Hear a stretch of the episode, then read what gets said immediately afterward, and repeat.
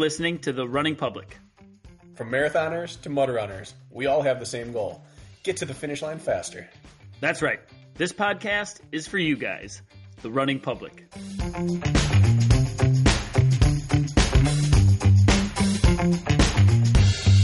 Let me let's start from the outside. I really want to see this thing. Dude, I I love this thing. I was living in an Astro van for a little while, uh, but you can't stand up in those, so I can stand up in this. So this is Thomas. Oh wow! Got the hangboard. Is that a short we bus? Got the, That's is that like between Yeah, a short a- bus and a regular bus? someone called it a tart cart the other day. That was pretty hilarious to me. I hadn't heard that one before, but yeah, it's a shorty. So like nine, it's like twenty feet long, so it fits in a parking spot, which is crucial when you're going in towns. But got the shoes, his, hers. I live here with my uh, my girlfriend, so she's got all her shoes there. And got some hats, the captain's chair, and then let's see, got a heater, bed. We got the essential book rack. We got a candle, boys. This is our first date, so I lit a candle. We got balsam. We got balsam and cedar. Like it. Thought that'd be really Classy. nice.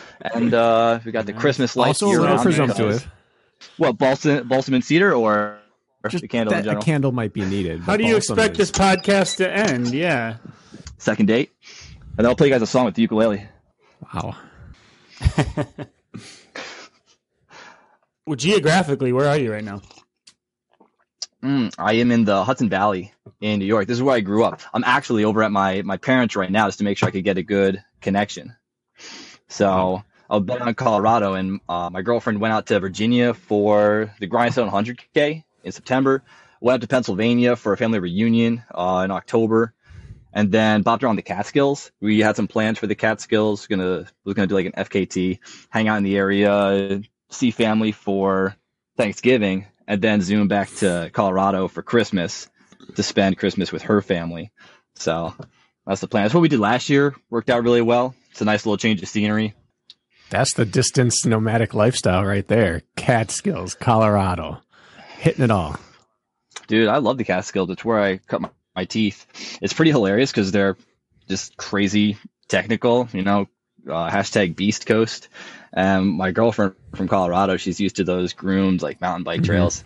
And so last year was pretty, pretty tough for her running on them. And this year, like it finally clicked, which is great for me because I love spending time up there and she just wanted to run roads. But it's been nice actually being able to run up there together, her getting her technical skills on. I've been increasing volume recently. There's a point to this, and that is that I've spent a lot more time indoor on a machine in front of the TV. And so I'm just like burning through race videos on YouTube. And I now have this thing where if it's an ultra that I, and I, I spend most, I would say like 70% of my race videos I watch are just ultras because they just, you get an hour, two hours easy on that. If they lace up for the start line of an ultra in a road shoe, I switch to the next video immediately. I just have no use for watching a trail race where it's so smooth that you can run it in in road shoes. And it's not nothing against it. It just doesn't doesn't move the needle for me when I'm sitting there on the on the erg or the treadmill. I feel the same way. I mean, if it's an ultra, like if it's shorter, then there's some speed component there, and it's more enjoyable to watch. Right. But, but yeah, if it's like, uh, I broke it one time. I watched Bandera. Very Oh, excited. Well, I mean that that's yo, hey, there's some roots in there. Yeah. So anyway, I I broke the rule this don't know about Halloween. Anyway, Excellent. By the way, I Um, just want to comment Josh. on how clear you sound. The, the microphone clarity is phenomenal, boys. Wow.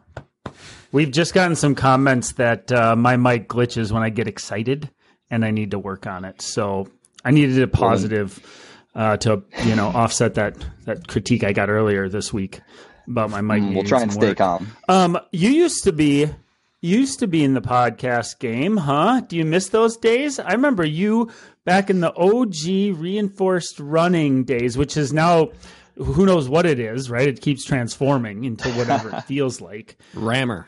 But you were a podcaster Evolution. for a while.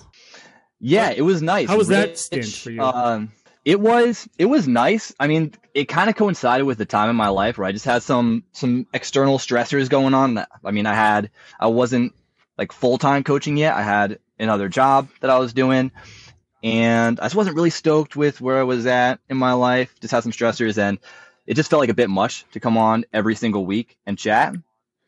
So and I wanted to kind of like do the nomadic thing, and so just schedule. It was just a matter of schedule. Hmm. Rich is super on the ball. You know, he's a hustler just like you guys, putting out content, podcasts, hmm. getting things together. I'm a little more phew phew, kind of all over the place. I have my structure, but it's my structure. You know, it's not uh, it's not like this hour we're gonna do this. It's like, ah, I'll, I'll get to this then, as long as it gets done within the week or sort of thing. Mhm. But those were good times with Rich, and I appreciate his hustle. You know, I tuned in back then. I, I, I, I always say I'm not a podcast guy. I don't listen to many, but when I see topics or guests that I feel will enrich me, I pop in. And so I used to hear your stuff, and I'm, I'm excited to talk to you. And we've wanted to for a long time for many reasons, but one of the mm-hmm. reasons is that like as a coach, we try to be just like take everything in that you can think of, everything, every information you can ever find, discern what's good, get rid of the rest. But we also have a bit of an ego to us, even if you don't want to be an egotistical coach. Like we believe we have a really good way of doing things. And oftentimes I hear other people talk and I think I can do what you do. And there's a gr- there's a subset of coaches that exist in our space that I don't feel that way about. When I hear you, DJ Fox, and a few other people talk about uh, Justin Hamilton, for example, it's generally the ultra distance, and it's often when it's combined with any other modality. And you guys dive so far into areas I never traverse. And if I ever hear an athlete talk about working with a, a few of you and you're one of them, it's, I always think, man, I would work them so differently than what he's doing. And I would not be able to guarantee a better result.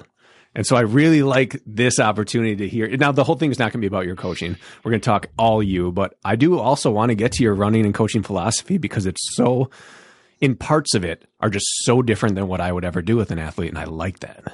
Right on. You know, it's funny, man, because both of you guys have earlier running careers. I know both of you ran, you know, high school and collegiately and speed, right? We're talking about like track and cross country, like fast stuff. And I feel like that gets really ingrained with you in how you mm-hmm. Go about with your coaching as you guys continue to mature. You're changing, but it's like your your fundamentals started with that, like with that speed and with that team and, and being under a coach. You know, I did a little bit of cross country, but my coach was just kind of like the dad that was there, say, "Hey, you go run five miles," and then we'd go go run, and then some kid would bust out a Gatorade bottle of vodka, and we'd just hang out at the bleachers and not actually train. so, you know, as I've matured, I kind of jumped right into the the ultra scene, and so I couldn't agree more. It's like listening to listening to you guys. I don't if if I was to train someone for, if someone came, came to me and said, Hey, I want to do, I want to run like my best mile or best 5K, I would totally do it. But in my head, I'm thinking, I'm going to pull from stuff that you guys talk about Hmm. and refer to you guys and how you've done things because you have more experience in that realm. Yeah, and it's the beauty of this. You Like, didn't keep Kirk the, the coaches ultra athletes, and he's had some pretty successful ones, even in like backyard ultras, and he's never stepped Mm-hmm. foot there. I coach some ultra athletes, and you coach, I assume, many ultra athletes. And if we compared our three training plans, they would look so different. And yet, if you compared most high level 5K, 10K guys and girls, they're going to look really, really similar to what they're doing because it's such a fine tuned sport where ultra is just like the wild west of endurance. And I love that. Sorry, Kirk. That's okay. Um, well, I, well, I think we should just set the stage here real quick, and then we can dive into that. But like, just so the listeners know, we're ta- is it Joshua or Joshua Reed? Jehovah. Oh, that's funny, man. Yeah. So what is it, So uh, I'll tell you. I'm gonna tell you the story, boys. Okay. Uh, my birth certificate says okay, Joshua. Reed. I've been wondering that since I knew you existed. Here it is. just in case man. you're wondering. I've been wondering since the day I've seen your name. All right. Everybody, buckle up. So it's Joshua Riedinger on my birth certificate. No one ever said my last name right. Never. They never said it. was Riedinger or, or Riedinger or something. Some Southern German told me it's actually pronounced Riedinger. But like, no one's gonna say that. All right. So I was like, I'm gonna fucking shorten it. Uh, on on Facebook, I ended up putting in. I don't know. I was just feeling pl- playful one day. Put in Joshua instead of just Joshua J O S H U A. I did J A space S H U A, and then came the time where you could now sign up for things using, you know, sign up with Facebook. Use your Facebook sign in to register for this race. So I did that for Spartan uh, in 2017 or so. And I remember at the end of the race, it said Ja Shua Reid on the leaderboard. I thought, oh, look at that. How funny is that? Not really thinking much about it. And then I just kept signing up for races. That's what it was. People saw that. That's what they came to know. And it flowed off the tongue a little bit easier than Joshua Reed, ride Dinger, Dinger, whatever. So here we are. The best. So neither your first name or your last name is real. Really, you're living one big lie over there. It's my uh, it's my pen name or my incognito. He's living his truth, Kirk. Mm. The I best know. explanation I heard from someone is that you did it for search engine optimization. That's hilarious, and also actually, kind of. I didn't do it for that, but it, dude, if you type that in, there's nobody else. If you type in Joshua Reedinger, there's many others. If you type in Ja Shua Reid, it's just me, baby. Yeah. Yeah, they're giving you a lot of like f- that you had a lot of forethought going into this. I'm about to be Not a somebody lot. and I Really need to not. come up first on Google. It was an entirely. Well, I think no. the perk of having a, a stupid name like like Bracken Mm-hmm. or Kirk is we're one of one when you combine it with our last names, which is really nice. I still think my name sounds like a verb, not a name, and I don't. I'm not okay with that. Really Kirk that But, one. Like Josh. that kind of thing. I really Kirk. Yeah, like Kirk's more like a yeah, like way to Kirk Kirk it up, or you're a Kirk or whatever. Let's get Um, kirked. Have we ever met? I don't think we've ever had a real convers. Let's get kirked. Yeah. Have we ever had a real conversation, Josh? I don't think we have in person. I don't think we have, man. I feel like the only time I can really acknowledge seeing you is I want to say it was West Virginia 2019. You were there running, right? I, I was. Yeah, Yes, so I, I saw you there, and I, I think, think that's we- the only time I might have seen you. But we didn't chat, I don't think. Yeah, I don't think we we haven't crossed paths many times, and I don't know your and Bracken history, but I've always paid a little closer attention to what you do because you uh, one have like a non-traditional background in in a sense where I feel like you found this later, later you know subjective, and then two you're a beefier guy, you carry muscle, and then in recent years you've been able to move well with that said muscle, and there's some like fist bumping or chest bumping I feel like we are due to do because of that because I kind of pride myself on the same so. I, I want to talk about that today as well, a little bit, maybe. But Bracken, have you guys met before? Does We Bracken talked- remember? Do you remember Bracken? I think we talked one time. So, so my memory, and this is so funny, man, because there was a podcast you guys were doing. Maybe it was a, a race sprain recap of, uh, I don't know, Utah the last year, and I think, I think it was, yeah, Bracken. You said he's shorter and wider than you would think he is. Me? I'm pretty sure, dude. Yeah, we'll find it. But like, but I thought that was hilarious because when when I when I saw you, the first time I saw you was at one of the first races I did, and it was a stadium. I don't know if it was Citi Field or or what, but it was one of the like East Coast big city stadium races. You know, with Vidal and everyone else. It was one of the big, when stadiums weren't stadions and they were still a big Hmm, deal or whatever. Yeah. And I saw you and I thought, hmm, I recognize him. That's Bracken, and he's taller. And his head is way balder and shinier than I thought it would be. the, the only difference is you had the wherewithal not to just let that fall out of your mouth. If I said that's that, that's not great. You were at that race. You were in No hard long feelings, bro. I was tights, feeling, I'm feeling long sleeve shirt. I remember you. Yeah, you actually. How tall are you? What are you? Six two? Uh no, uh, to the, to the millimeter, I'm six foot one half inch. One half inch. Just a, a presence to this man, though. That that that it shows six two. Hmm Yo, too, man. I was like, shit, dude. I could tell you play basketball. You know, like the shoulders, the arms. Oh my goodness, keep going. that. Yeah, you got it, man. The LeBron look. Well, my first real interaction Obviously. with you outside of like we did the finish line handshake. I'm sure I was shivering within 30 seconds there and had to go cover up. But our interaction didn't include you. It was a it was a deeply sensual conversation between your stride and my mind. When I was in Tahoe one year, not racing, and I I was out on course watching, and you came off of I want to say Z wall and went immediately downhill. And I had this introduction to your downhill running and just had a like salivating type experience at the top of of uh, Squaw Valley there. I I was just in yeah, baby. awe, You're welcome. Lusting after your stride, and that was my intro to you as a as an athlete on course. Look at those hams. I do recall this. Okay, Yeah, Tahoe. That was twenty. Yeah, that was fest needs 2019. to stop. I don't remember. Yeah, we'll keep it going a thinking little bit short longer, and bro. wide. We're just warming up. That's that's not what I remember thinking. Uh huh. Yeah. Sorry, the tea went down wrong hole there, boys. Oh, it's the ginger, spicy. Yeah, that's gosh, that's pretty funny, man. So, all right, so we're very well aware of each other's uh, strides and anatomies. So, so, but this is the first time we, that we've actually got an opportunity to like really chat. So I'm Yes. I'm stoked to be here, man. And this has been a long time coming because yeah, you guys have reached out in the past, and it's like, oh well, uh, I had some stuff going on. And then it came out again, and then uh, and then like Kirk was off on I don't know some hunting vacation or something, or had something going on. So we've kind of you know bopped back and forth a few times over like the past couple of years, and here we are. Building anticipation. Bracken has talked about getting you on for at least the last year. Like he he always comes back to. I think there's a secret, like I don't know, photo album of you somewhere under his bed, or there's something. I think I think he he's fond of you, and you don't know this. Is my so there's like is a shrine of shoes behind So him, Today and there's is a shrine of meat in front of him that you can't see. Yeah. Yeah, I think so. Uh, because you're on the screen. Okay, so now we can continue down the track, Bracken. You wanted to. I just wanted to set the stage because these are three bros that haven't all broed out together before, so this is a first for us, which is nice. Well, I- I want to get to his now coaching progress. and I want to get to his running, but I think it's that's reverse order. I think it has to start with his uh, his formation into this because you, in a lot of ways, and I don't know what your relationship currently like, so I don't want to just keep bringing him up, but I feel like in a lot of ways, you and DJ Fox, who we previously had on here, seem to have a similar route to sport.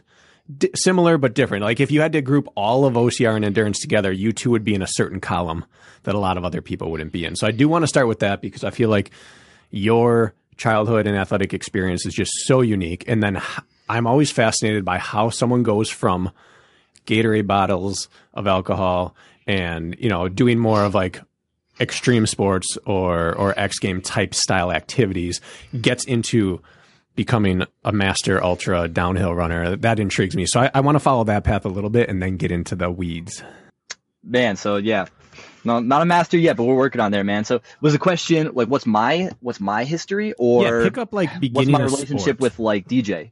Okay, No, no, no. I'm just saying, like, I, I don't want to apply too much of him to you, but like, you guys just have some commonalities in your upbringing and finding running, and and, and I want to explore that a bit. Not, not we, he's done. We don't have to say him ever again. all Ever. right, shouts to DJ.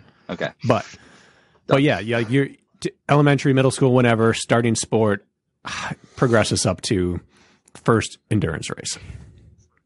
good. I'm gonna try and uh, reference. So I was actually thinking about this, like in anticipation of talking to you guys. I put up a, I mean, Instagram post like, "Who am I?" the other day. I read it. So, all right, all right. So you I went down in the comments preset. and finished all of it.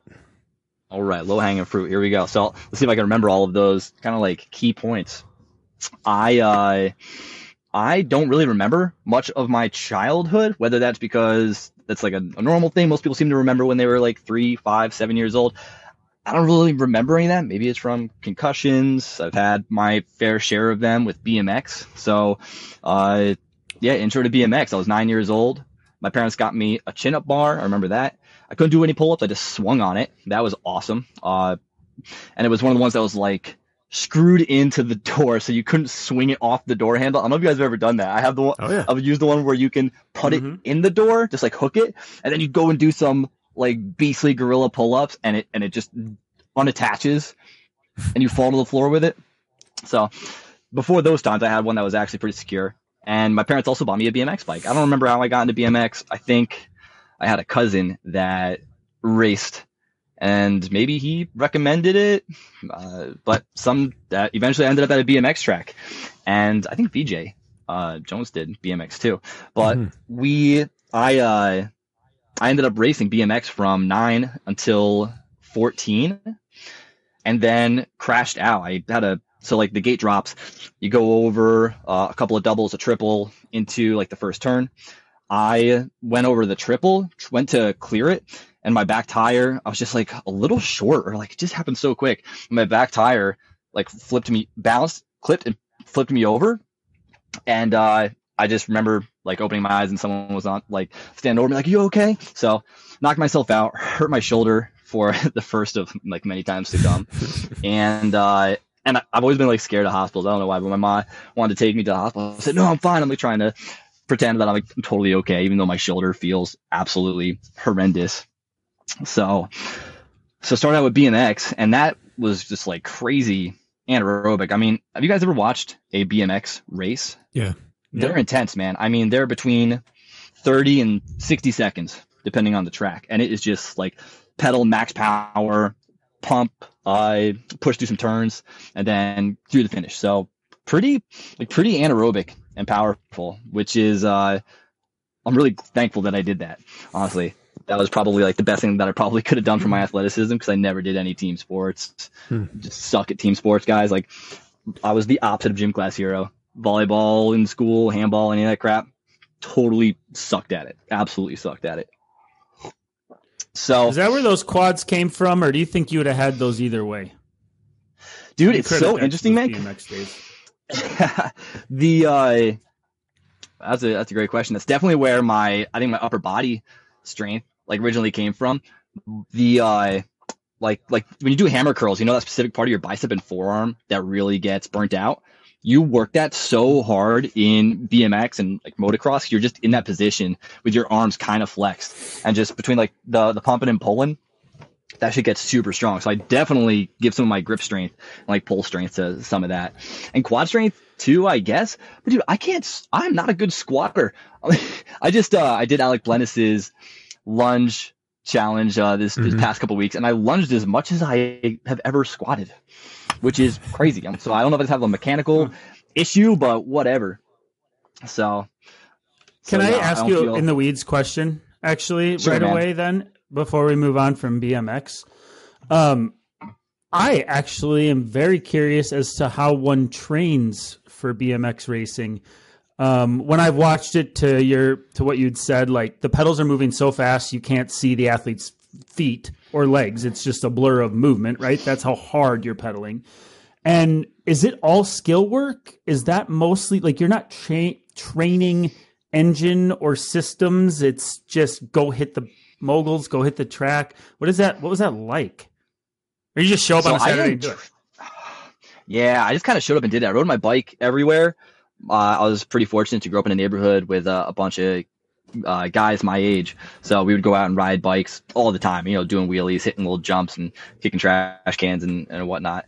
But I never really trained for anything. And man, I wish I did. I think, I think, you know, this, the, the story of like the, the young kid whose parents push them to train for their sport and then they're burnt out by the time they're in college or right out of college Mhm. maybe it's a blessing that I didn't get pushed to actually train in my younger years. Uh, but you know, what would have happened if I did get trained? I I just went and showed up and rode. You know, I just showed up and, and rode. But gosh, yeah, I mean, it is it's definitely skill and and power and endurance, man. Like it's even though it's only 60 seconds. I mean, think about it. People that are doing the 400, what does their training look like? Like it's a combination of sprints and some longer distance stuff. Yeah, it's not as aerobic as the, the like the 800 plus, but there's still some endurance work that you want to do in there. Uh, so training for BMX, max power. You're probably training like a like a track cyclist. You just need to be able to put crazy watts down right out of the gate. So like slow grinding, hard push, and then be able to handle that super high cadence stuff. And then skill, yeah, and then skill and chimpanzee nuts. You Hmm. gotta like have the balls to send it, for sure. All right, I'm satisfied with that. Okay. Watching that in the last Olympics, the version that they have in there was wild to me because it ju- it was no different than watching like the body type, like morphology and just like cadence of an Olympic sprinter or a track cyclist, like you said, or that uh, you know a, a- sprint swimmer. Is just these are the fastest of the fast twitch that ever found a bike, and y- skating and biking at my school was not an athletic event. It was just like a gateway to prison. And, That and it's so strange to think that there are places of the country that dynamic, explosive athletes pass through that portal. But they were like the top end is so outrageously explosive and powerful.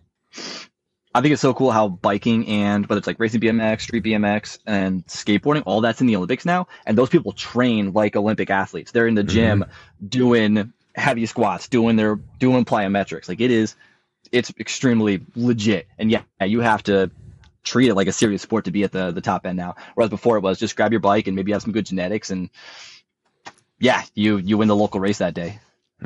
So pick up So- then. From uh, you Yeah, stopped yeah. BMX when you're 14. You crashed out. Obviously rattled your cage a little bit. You're like, maybe I'll move on from that. And is that what happened? Yeah, basically. So it was it was pretty coincidental, or maybe serendipitous. Uh, the day that I I crashed out, I remember sitting on the bleacher, just kind of holding my arm before leaving, and this older kid got a bad start out of the gate. And so he didn't even try to push it. He saved his mojo for another heat. And so he just kind of like cruised around the turn and he did a like a 360 in the turn. And It was the first time I saw a trick in person and thought, holy shit, that was so cool. and uh and then he, he like came across the line. I was like, what kind of bike are you on? Like, what shoes were you wearing? I was just, how did you, what were all the components now of this thing I just watched? And so I got home, got on, uh, got on like Dan's Comp, which was the, the, the bike website and started looking at other bike parts and stuff. And I was like, when I come back, I'm to, I'm doing street. I'm not racing anymore. That's what I want to do. I want to do tricks. So got a trick bike and which is basically everyone i still have it to this day or well a different one and i, I built it up and everyone says like what are you doing on a kid's bike? Which is always humorous to me because it is a rather small bike but it's just made of beefy chromoly so you can like jump off a two story tall building and it'll it'll survive under uh under my beefy weight. But yeah just whipping whipping that thing around which you know nothing lasts more than maybe you do a line, you know, which is a series of tricks. You do a trick, you land, you cruise something else, string a couple things together. We call that a line. Maybe that, maybe that lasts 30 seconds max. So it's just super anaerobic, really powerful, really plyometric. I just kind of bopped around doing that. And, uh, I think at, I think at 17, I started smoking cigarettes, but the cigarettes don't really affect you that much on the bike when you're only doing 20 second sprints. You know, it's over before you really got to huff and puff. So it was just cigarettes and pizza and Arnold Palmer iced teas, BMX, and basically every single day.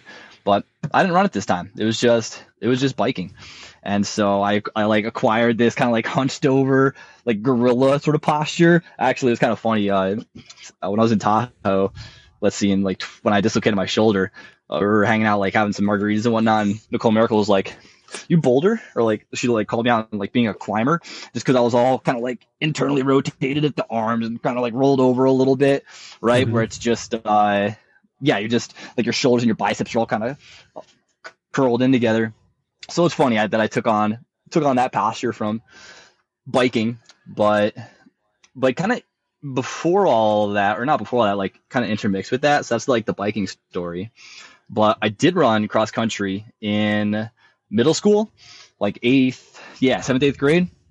That was before the vodka. We were, you know, we weren't that bad, but there was uh it's kind of hilarious dude. i gotta you guys left the picture. It's me and a bunch of shorties. We're all i don't know like four and a half feet tall and then there's this one kid that's like five foot nine in eighth grade and he's the dude that just had like a mustache. It was like fully mature. He was running uh, uh yeah he was running you know sub nine mile and a half while the rest of us were running like 10 pluses because i think it was a mile and a half or whatever in in middle school. But yeah i ran but i didn't train. You know i i wasn't super fast. I think my fastest mile at that time was uh, probably just a pinch under seven and didn't get much faster. Got into high school where we were doing pretty sure it was 5Ks then. And yeah, I mean if I, if I placed, I was lucky. You know, fifth on the team. Our team was pretty badass. So we were we would sweep top five because we had some pretty uh, fast kids up at the top. But but I just did that from seventh grade to tenth before just not really enjoying it. I just didn't really really care about it anymore. I just wanted to go you know ride my BMX bike and go jump curbs and whatnot with my friends. So. Hmm. What kind of So that's the run. You have me curious as to what kind of student you were. I don't know why I never Uh, asked any of our guests this, but now I got to hear what kind of student you were.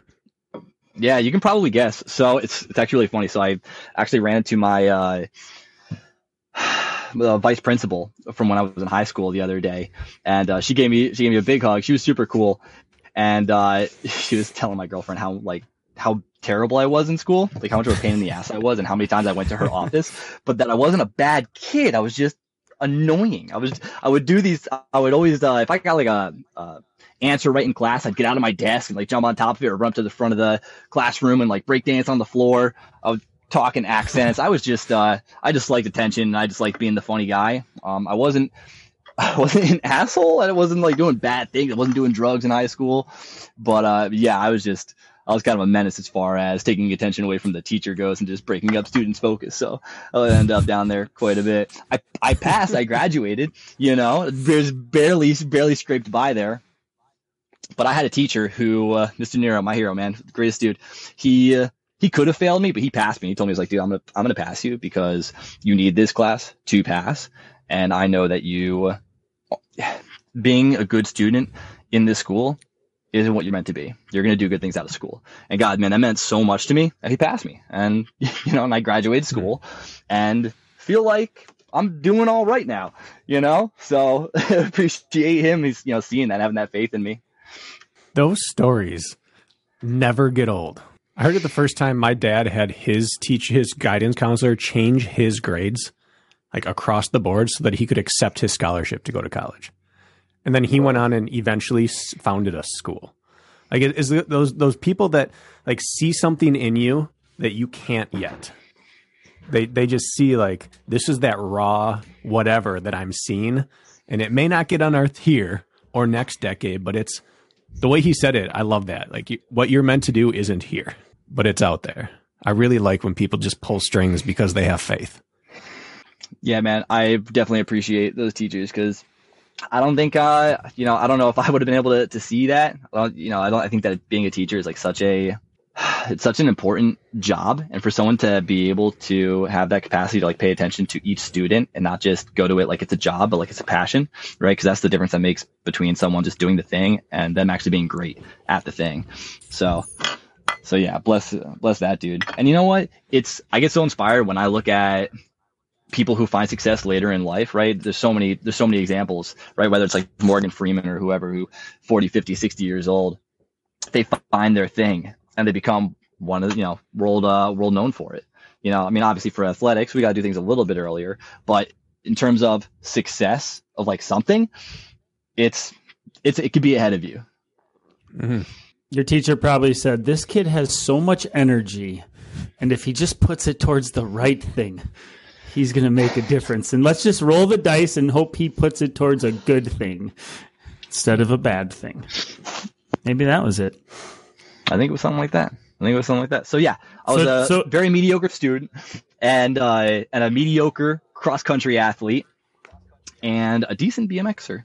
But the trying to speed up the story, it's like I went to I went to college for a couple months, didn't feel like I wanted to be there. I actually went to college for exercise wellness of all the classes that I was going to take, literally only one of them was for exercise and wellness. Everything else was, you know, English and uh, mathematics. I'm like, okay, I just got out of high school. What the hell do I want to go do all that for? I want to go learn about exercise and wellness. That's I'm not going to wait, you know, another year until you give me three classes on the subject. I want all of it now. So I left school.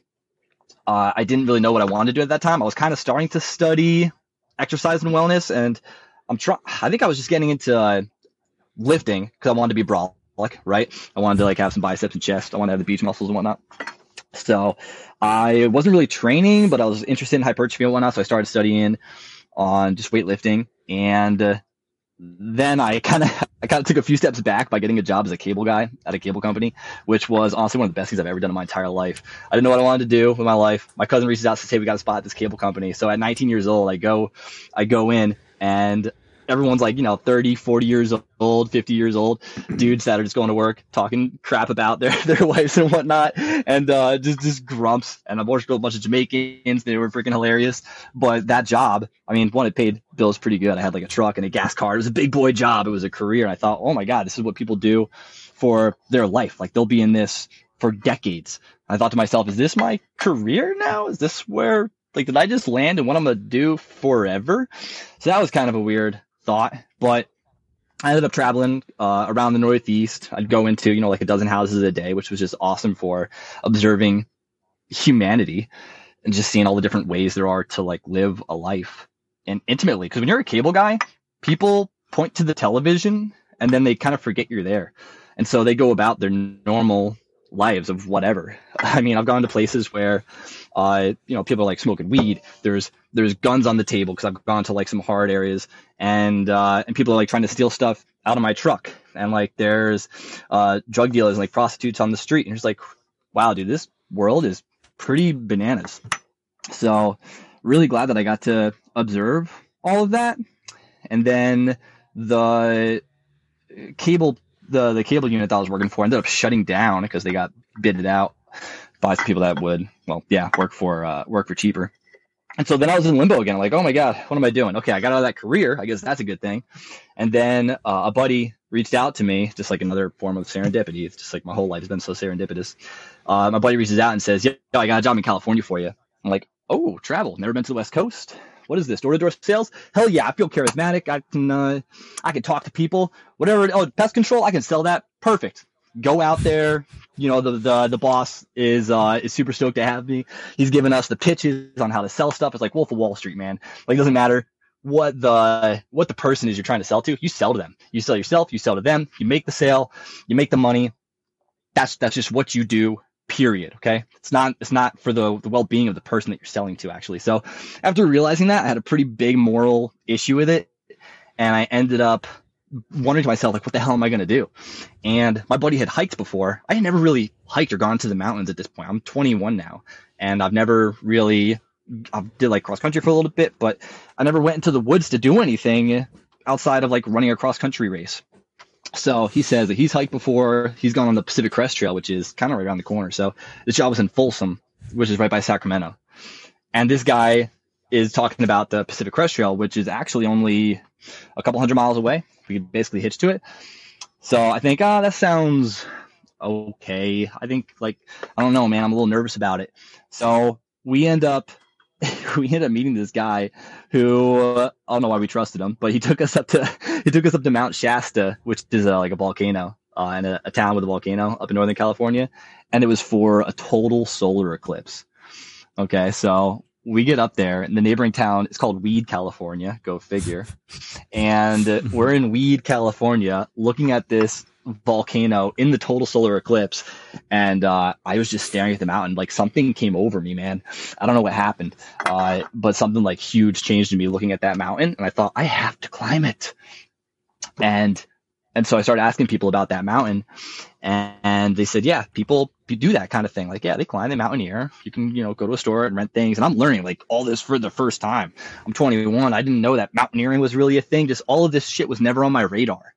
And then I realized that it is, and the excitement was just through the freaking roof. So me and my buddy, we save up as much money as we can with our sales, go to an REI garage sale, which is the best thing ever. Bought a couple hundred dollars worth of gear. Honestly, too much gear. Like, oh, that tripod chair, that goes on the backpack. I'll carry it. It's only three pounds. What's three pounds?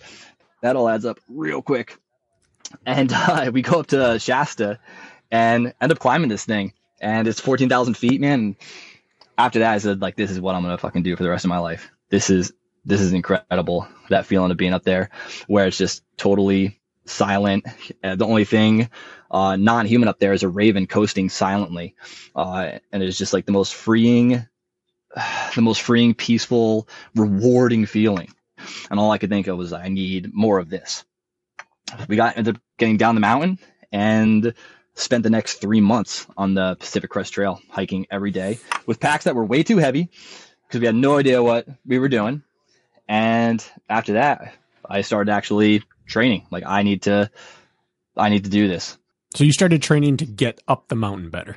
Yeah, yeah. I still wasn't even really running. I was just hiking with uh, a backpack, you know, mm-hmm. and starting to do more leg stuff because I was I was one of those typical uh, uh, like high school kids where you go into the gym wearing jeans and you just work your upper body.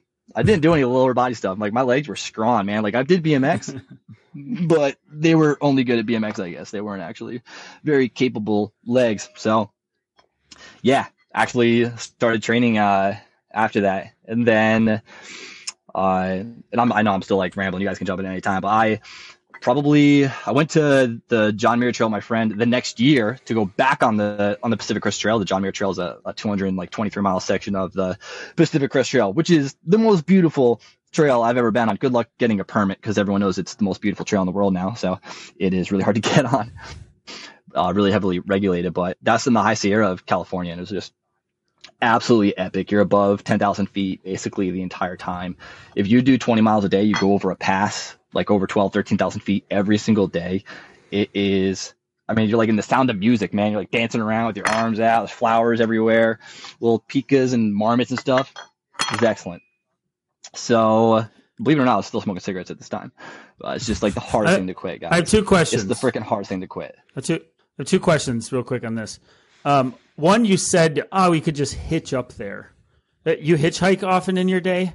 Question number one. Because I picked up a hitchhiker once when I was seven years old with my dad.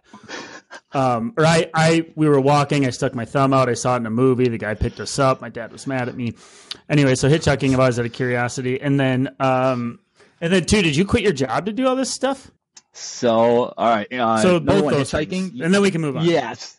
So I was nervous. I was nervous hitchhiking, and but my buddy had done it before, so I kind of had that little bit of confidence being with somebody I could fall back on. Like, okay, they've done it. That makes me more comfortable, and like we're together, so it's like there's two of us. So you know, something happened, we could uh, rely on each other. So, so yeah, we were hitching a bunch back then because we didn't have a car out there. We flew out to California, and what's really nice is when there's a town near the trail it's just commonplace because there are thousands of people on this trail every year.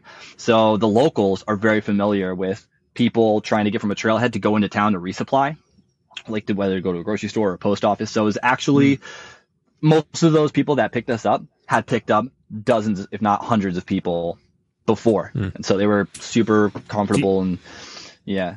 Do you think people should pick up hitchhikers?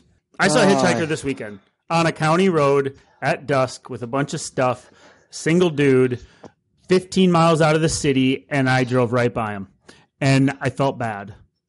These are He looked like sir. needed. Yeah. Do you, should you pick up a hitchhiker? You know what? I uh I don't, and I'll tell you why. Okay. Number one, Okay. I'm with my my girlfriend. Okay. And we don't actually have a seat in the back of the bus. It's kind of just a bench, you know. Uh, so someone would just be kind of like floating back here.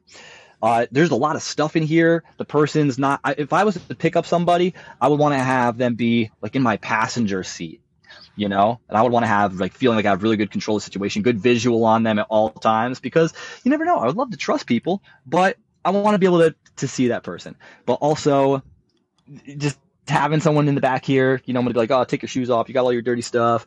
Uh, I'm, a, I'm like kind of a. I wasn't asking about you specifically. Like our list, our listeners, being a being a hitchhiker in the past, you know, like should our listeners pick up hitchhikers? Should I have picked up that hitchhiker? Safe, I mean, the safe answer is no.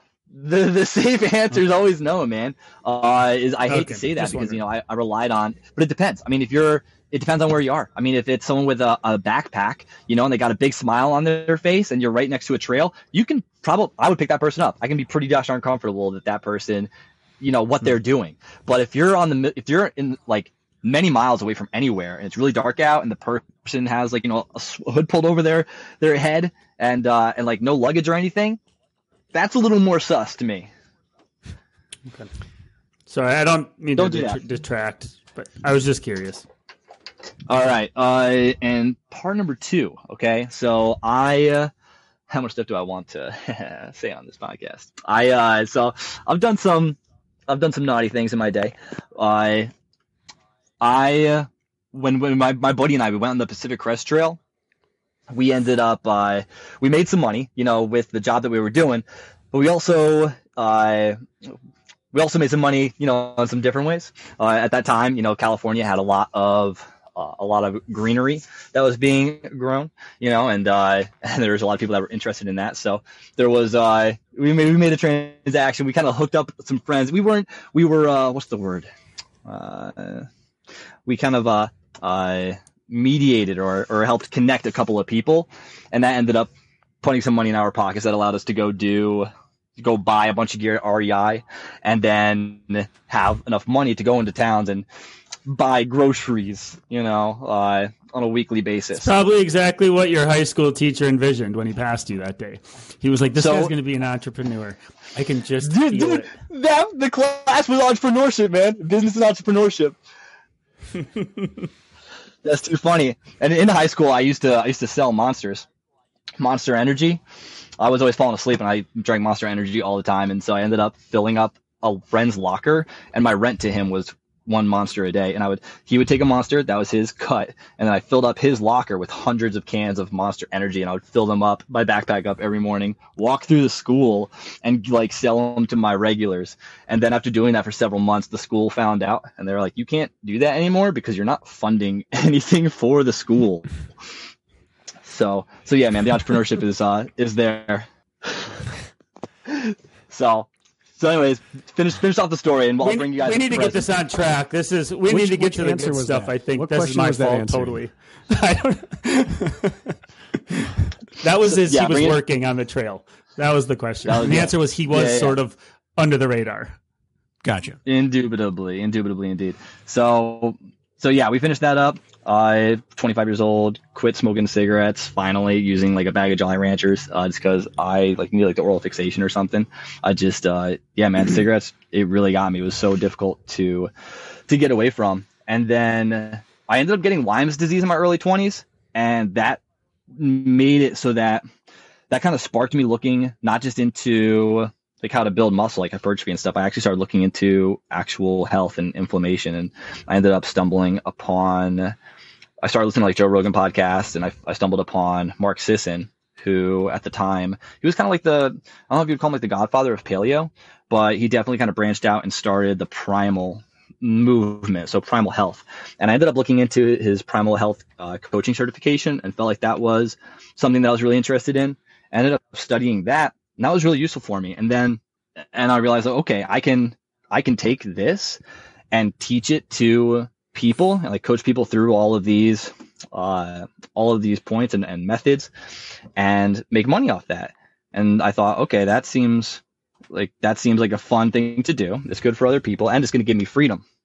So I started leaning into that more and just ended up studying more, studying more. And by the time I was 26 or 27, I had quit cigarettes. I had been studying uh, health nutrition, and uh, you know, I got my NASM, National Academy of Sports Medication uh, or Sports Medicine. You're pretty standard, you know, physical trainer. Sort of studied that and started training people in the gym, and then. Uh, and then, yeah, I was 27, found Spartan, got some jobs in some other gyms, and I think you guys kind of know most of the story from that point on. So, what year of life would you say you started running as a runner? I was 20, 25. 25 is when I quit cigarettes and I needed to actually replace cigarettes with something that made it really tangible what was happening to my body. Cause uh, you can just stop smoking, but unless you actually go around like huff and puff in some way, I- i.e. like endurance, you know, activity, you don't really notice the difference too much. But by when I quit, by going to actually run, I could feel over the matter of uh, course of weeks, my lungs clearing out and everything functioning better. It's like, oh, sick. This is awesome. You know, I could only run like 12 miles a week because I kept blowing my calves up because I just like found minimalist shoes and went all in on the whole primal thing. But all in all, it ended up working out pretty good. And I was, I was training. I would say I was training at 25. I had Okay. structure. I cared. And I, uh, yeah, I was like working towards being a better athlete. And the thing that kind of started the whole athlete thing, my training, because I didn't even know about Spartan when I was 25. What I did know was that in the Catskills, there was a trail called Devil's Path, which is 23 miles, like 8,000 feet of climbing. And I was out there one day, some guy came running down the, the mountain. I mean, dude, blasting down this technical trail. I thought, holy shit, dude, that is crazy. How long you running today? I said, oh, 20 miles, super casually, you know, didn't, wasn't even breathing heavy. And I thought, that's bananas. That's when I went from a hiker and a BMXer to I'm going to be a runner. Mm-hmm. And so I had that trail on my radar. I was like, I wanted to run that trail as fast as possible. I found like the fastest known time site, looked up all these trails in the area, saw Ben Nephew, this local legend who Mm. had more FKTs than anybody in the world. You know Ben. Yeah. I met him on course in Killington. yeah, he's a he's a squirrely dude. I bet that was fun. He was Uh, one of yeah, the he had three the- people who taught me how to run downhill. Dude, he's yeah, he's he was the best downhiller in the area for the longest time. That was my first descent on my first mountain ever in 2012 in Killington. I trained on a ski hill that was 200 feet high. And I got to the top and started descending Killington. I was like, this is as fast as a human being can safely run. And Ben Nephew and Marco Bedard started, like, I heard sound behind me. I looked, they're 100 meters behind me. And then they were past me. And I was like, what? Like, I'm sure the same thing you saw, you know, that day on the on the mountain was like, what is this? And then the rest of the day was like a on the job tutorial of this is how you pick a line, this is how you lean into a mountain. Just watching Ben Nephew for like 90 minutes in Killington that day. That was my intro to mountain running. He was a monster. Dude, that's yeah, he is yeah, he's definitely the legend of uh, technical downhilling in this area, and it's so cool to me how he. So if you read FKT like reports on the things that he did in the area, people said, "I can't imagine anyone ever going faster than this. This time is crazy." We're talking about the Pemi Loop, the Presi Traverse, all of these big premier routes in the Northeast, and and people are writing about it like they'll never get beat. This is the best thing we've ever seen in our life. Now they're getting smoked. All of his times are being blown away. People are running running that those routes in 80% of the time that he ran it in. And it's so cool to see the thresholds keep getting pushed and keep getting pushed. Everything that, you know, it's like the four minute miles. Like, how could anyone go faster? And now people are doing what? Three, you know, high 330s. So, so that, that was really cool. That's cool that you know Ben. But yeah, I saw that route. Although Ben doesn't know became me, I guarantee that. Ben doesn't. really? You bald boys don't know each other? I am surprised. I would think I had a like buzz a, a cut. group I was hanging on by a thread at the time. I don't know if it resonated with him. Yeah, yeah, yeah, you weren't there. He's like, I'll give you a few more years because he's he's older. I, I was probably 25, and he was probably 35 at the time. He's he's still a model for how to. Yeah, the fact that he was blazing trails like that at that age. That's sweet. It's nice to know, yeah, it's nice to know that we uh you know we still have it in in later years. So But you yeah, found the that- FKT ran- site, research. I found the FKT site. Yeah, researched it. That became like a six year project that I ended up completing when I was yeah. 30, I think I got that. So maybe I discovered the trail when I was 24. But yeah, dude, that that like six year project fueled my training. Six years to I got a random. an FKT. Hmm. That's a- Random that- FKT. no, I, I said you you you had a six year project to set a FKT. Yeah, That's an intense build. for sure. I, I don't want to tangent too much, but That's what we do. Man. I went to get to this today, and you brought it up. Well, right, but we we also need to get to the coaching philosophy here. Um, but I wanted to ask about you getting Lyme disease because you brought it up when I've heard you on other things before, and you kind of rolled over it. But I have a feeling that was one of the pivot points in your life where it changed your trajectory, where you had to self help, so to speak, and that's what started you on your learning journey with healing, we'll call it, right? That sent you down a different path. And although getting sick is certainly a curse, it can also be a blessing. I've been through it myself. Then I went to naturopathic school and studied for three years and learned about homeo- homeopathics, herbology, natural medicine, supplementation, cleansing, all that voodoo. Witchcraft. But witchcraft. But point being, what I actually just want to ask you is one, have you been the same since, or do you think it still has affected you? Because I've gotten Lyme disease myself. And then two, um, do you think you'd even would it would your trajectory have changed? Do you think or not been this way if you didn't have to go down that route of like self health health discovery? Some heavy stuff. Yes, it actually it actually is pretty heavy, dude. I've I've definitely cried about it many times in my in my life uh, for multiple reasons, both happy and, and sad. Um, answer number one definitely changed my trajectory. I would not be who I am today if I didn't get Lyme disease. I would not have gotten into health the way that I did, and I probably wouldn't have the uh, determination that it gave me. Because when I got that, it's like for some people, it's kind of like a, a life sentence. It's it can really, really, really mess with people and take them kind of like ruin their life, you know, uh, depending on how badly it manifests in their brain and the, you know the brain function in their body. I got the I got the fatigue, I got the eggs, the the the the uh, the yeah the fatigue the in my body. I got the brain fog, uh, the achiness in my in my body, and uh, Mhm. I didn't know what it was at first. I actually did. This is so funny. I when I first got it, I was just so tired, and I thought, man, do I have mono? You know, and uh, Mhm. because like you know the, the fatigue symptoms were kind of similar and i looked up like how does mononucleosis uh, uh, uh, proliferate or how like, like how do you battle that? And something i read on google said you know don't have sugar. So i went to the local grocery store and just got a can of tuna. I was like all right I'm, i don't eat sugar anymore i just ate this dry ass can of tuna. I was like that's it man. First step. You did it. You're on the path to health so I was exhausted that day because it turned out you kind of, you know, that's a, it's a big jump to just like hop right into friggin' keto. But I I ended up did, sardines at the time. I didn't know about sardines, man, or mayonnaise. God, I should put some mayonnaise on that stuff, man. Mayonnaise, pepper, salt. Now we're talking. But, but yeah. So I thought that's what I thought it was at the time, and uh, I didn't actually know what it was. I didn't get tested. I was probably facing that fatigue for some months before I finally got checked out. Because, like I said, when I hurt my shoulder and knocked myself out uh, during BMX. I didn't want to go to the doctor. I just never wanted to go to the doctor. I'm like, no, I can, I'll figure it out. It's fine. I don't need to go. I don't know why I was scared of the doctor. I don't know if something uh, happened where I, I just like cr- created some fear about it uh, that I don't remember, but I wanted to take care of it myself. And so I remember trying to work. I was working for a contractor at the time, like splitting wood and whatnot. And dude, just grabbing a piece of wood to stack it was almost impossible. I was blown away by how tired I was, and I couldn't figure out why. I'm like, is it the cigarettes, or I thought I'm sleeping good? Like, what's going on?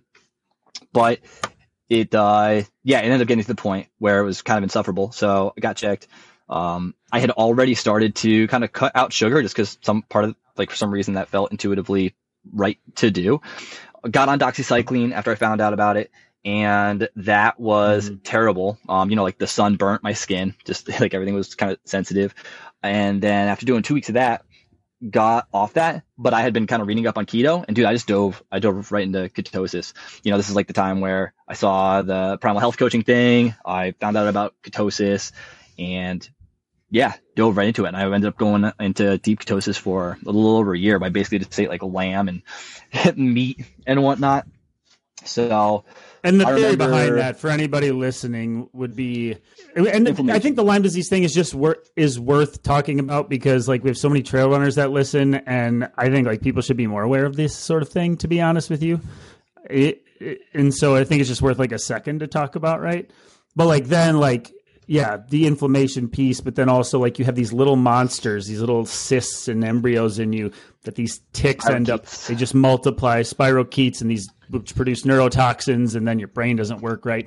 But like if you feed them a lot of simple sugars, it's a very good fuel for these little monsters inside of you. And so, so assuming what path you got on to go keto, to not feed the frenzy, so to speak, and that could in itself make you feel better. But I'm just assuming, just so I'm assuming that was your logic. I'm sure some of the listeners were like, "Why would that doesn't make sense to me?" But I'm pretty sure that's where you were tracking.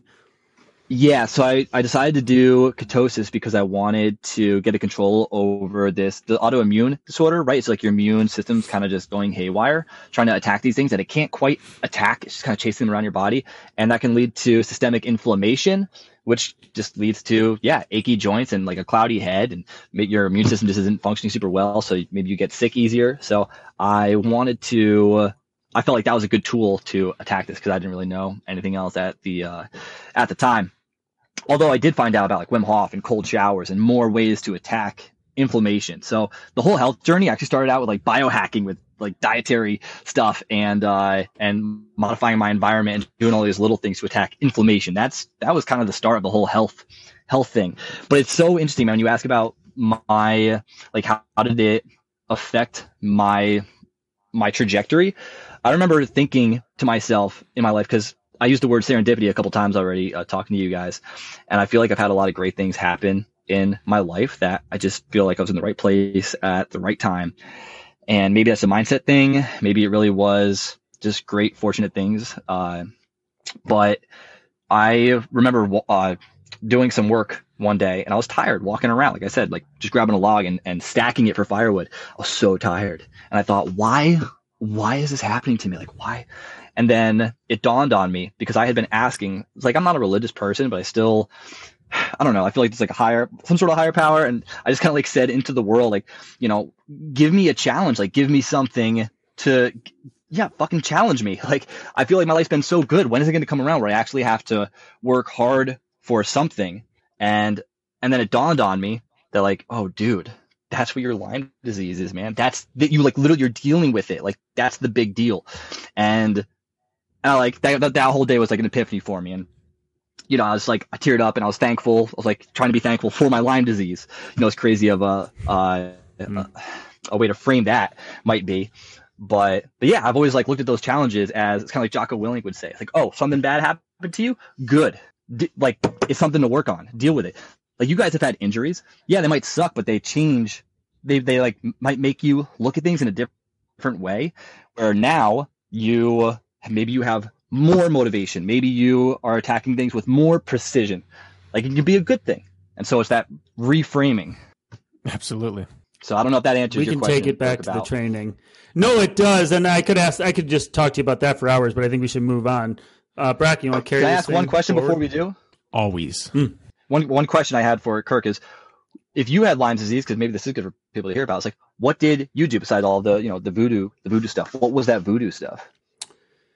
Uh, well, this was actually after I got into the voodoo stuff, we'll call it. But I caught my Lyme disease like two. Brakken, we were talking, we were buddies then.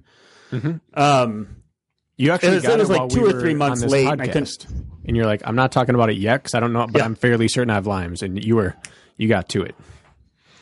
yeah, but it took me, you know, eighteen miserable workouts, and I was like, I haven't felt good in months. And then I actually did an uphill workout with Adam Buck, who we've had on this podcast. He's a trail builder, and no shame to Adam. He's a fantastic runner, but in every sense of the word, I should have been schooling him in this. And he left me on the, the second repeat. And I was like, this isn't right. Like, I can't even, you know. And so then I started looking. But no, I went through uh, rounds of doxycycline. I think I was on it for a month um, to start. And then, you know, I just always been health conscious. So I've been watching, you know, I think the inflammation thing I've kept a pretty tight eye on. But I go in cycles. I actually still think there's, it's in me because I'll have about once a month. I'll be like, I just don't feel well for no reason. I think the the cysts are cycling, so to speak, which is really voodoo for people listening. But like, I don't think I've kicked this thing at all yet. I think it's just being managed in some capacity. But even that round kicked it down, and then I was a human again, at least, right? And so I still have my days, but it's like almost like once a month where I'm like, for a week, I should have a bad week, and then I kind of come out of it. So I think I'm still dealing with a cycle of it. You know, Yeah, dude. I yeah. Can I you it relate to that at all? For sure. I mean, yeah, Yeah. they say they say never really leave your body because the spirochetes do such a good job at hiding, like hiding within your cells. Um, I don't know what, what's actually like objectively wild. happening, but they use they use the term hiding. They like disguise themselves, and so the immune cells can't appropriately attack them, and so they kind of always exist. But you can do these things to kind of keep them, kind of keep them at bay. And so that's actually been a kind of a struggle with me in training, is because I don't know about you guys, um, but you know, some of us have really fast metabolisms that we just can't eat enough, and I can't eat enough like protein and fat. I got to eat lots of simple carbs when I'm training a lot. And guess what? Those simple carbs, I feel like contribute to inflammation and uh, and kind of feed those spirochetes. So. I kind of, it's almost like I'm choosing, okay, Josh, do you want to have a clear mind this month or do you want to, or do you want to have like as much training volume as possible? Sucks. For sure. yeah. But like that is what it is. is it is. right.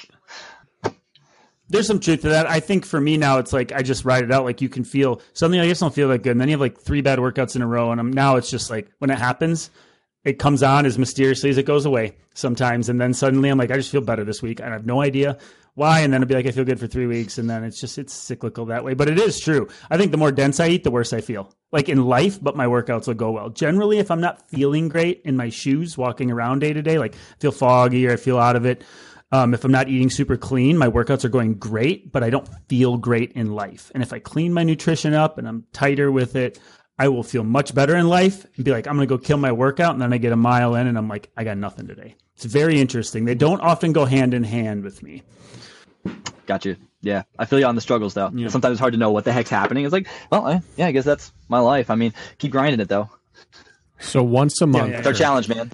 you have one week every month where you're off and you're fatigued. this is your male menstrual. It's just a glimpse into the life. It, it really is. We all have our things. Brakken, what's yours? Come on. What happens to you once a month? Uh, I get injured. Apparently, Give us some ammo. since thirty, Okay, once a month. There you go. I tweak something. There you go. uh, okay, should we get on to Josh's training and his philosophies? We want to move on. Yeah, so I want to hear two things, and they probably overlap. Uh, Just to start, one six-year approach to getting this 23 mile, 8,000 foot, if I'm correct, 8,500 feet FKT. What did the training progression look like to come to fruition on that?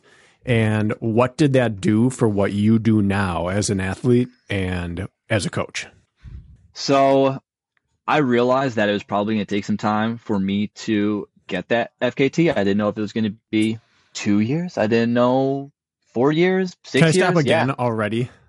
sure. When you say you don't know how long it would take, what was the limiting factor? Or was it more than one? Like, did you know I have the downhill capabilities, but I can't sustain, but I'm bleeding time uphill? Or like, what, where were you lacking the most that made you think this is long term? Okay. At this point, yeah, at this point, I really don't have. So when I started, I didn't know where I stood at all. I had I don't even think I was on Strava yet. I didn't know about leaderboards. I had no comparison of me to these other people. I didn't know where okay. to find splits. I had no idea how fast I was, dude. So I had no idea where I stood, and so I couldn't. I didn't have a starting point to look from. You gotcha. know, so I uh, at first I thought oh, I could have it next year. You know, yeah. How hard could it be? but after you actually get going on the thing, and I started, uh, I started running. I realized, oh, I'm actually, yeah, I have a, a lot of work to do. I didn't I didn't know if I was very fast on downhills. I wasn't running with anybody either. I didn't have anybody to run with, you know, so I just had zero comparison. All I knew was I need to, I need to go to work. I need to work consistently. I need to see some sort of progress. So that was probably a blessing was for me to have so start putting in so much work, focusing on myself. I wasn't looking at races. I wasn't looking at, uh, splits. I knew the whole, I knew like this time, but I also wasn't rushing. I was like, I, one day I will have that. Right now, I just need to get better than I am. So that's probably the best mindset everybody could have, you know, for long term growth. Right. So they don't like shoot their load too early and, mm-hmm. uh, you know, get hurt or just have a bad mindset.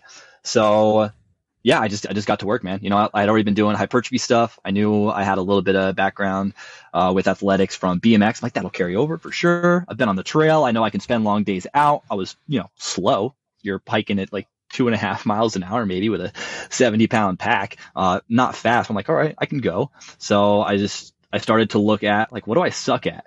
Well, I'm not fast. Um, I had run some 5Ks before and I was like, oh, okay, 19, 19, 18, 5K all right, well, I mean, marathoners are running like, you know, 15s within a marathon. So I should probably look at how they're running. So I started watching YouTube and watching, uh, I think Kipchoge was already on the scene, or maybe I was watching like Bekele and uh, uh, Mo Farah and just like literally watching how these guys run, which by the way is hilarious because our bodies are so different. But I took some watching principles from them. is depressing. You know? Because that doesn't work for humans. yeah, I mean their arms and like how tucked their elbows are and how their hands mm-hmm. are so high. Like the mechanics are totally different. But I tried to take some principles from it. You know, I was like, okay, the forward lean, uh, how their foot strikes the ground, and uh, and like the heel lift and all of these things. I it I started uh, applying that into my running and like filming it to watch and try and make all these comparisons. Uh, so so yeah, I mean how did I how did I work towards like in this six year thing? It was just like, mm-hmm. all right, let's get strong, let's get fast. I what's nice is the so that primal health coaching cert that I had gotten, there was also a primal endurance book, which isn't exactly you know it's not a it's not uh, Arthur Lydiard, but it was still decent stuff. It was basically run it MAF. That's how MAF got on my radar, mm. right? So 180 minus age. Is it perfect? No. But is it probably a good spot for most people? Yeah, decent. You know, it's some sort of structure. So it was basically run it MAF all the time, do sprints once or twice a week, and uh, lift some heavy shit. So that was uh, those were like the primal blueprint rules. It's it's move around a lot at a slow pace. It's sprint once in a while, lift heavy shit, get sunlight, eat plants and animals, uh, play, use your brain, avoid stupid mistakes, like all these really simple bullet points to hit that I was following in uh, in my mid and late twenties. Which really they were really good. They were really simple. And actually, I think that for anyone looking to just be kind of generally as healthy as possible and not be like a pro athlete, get the book uh, Primal Endurance or Primal Blueprint because it's, it's like it's a good blueprint. It's pretty solid. Uh, but yeah, I just ended up getting stronger. Then and then I found Lydiard, and then I found Jack Daniels, and then I found the uphill athlete, and that's when things got more and more and more refined. Mm-hmm. So again, like serendipity, coincidences, all these things kind of lined up perfectly. Where it's like I did the BMX, I did the long hiking, I kind of like set a foundation without really knowing it. I started building more strength and doing a lot of MAF, like aerobic work and sprints, right? I wasn't doing any quote unquote quality. I was working on all these fundamental components and then reading books telling me that, oh, Josh, you were working on all the fundamentals the whole time. Nice. Now let's start doing some threshold. Now, look at the Z4. That looks fun. Let's start experimenting with that. And then, you know, I started having playing with more puzzle pieces and trying to put this thing together. And then starting to uh, move more in the direction of, ooh, I'm not so much a health coach anymore. I want to train people for like actually athletics and endurance. Mm-hmm. So that's been that's basically been the the fun journey for the past four years, coaching people and like playing with these puzzle pieces more, both myself and with other people. My favorite reply to hear when I ask someone what their training style or system or beliefs are is a progression.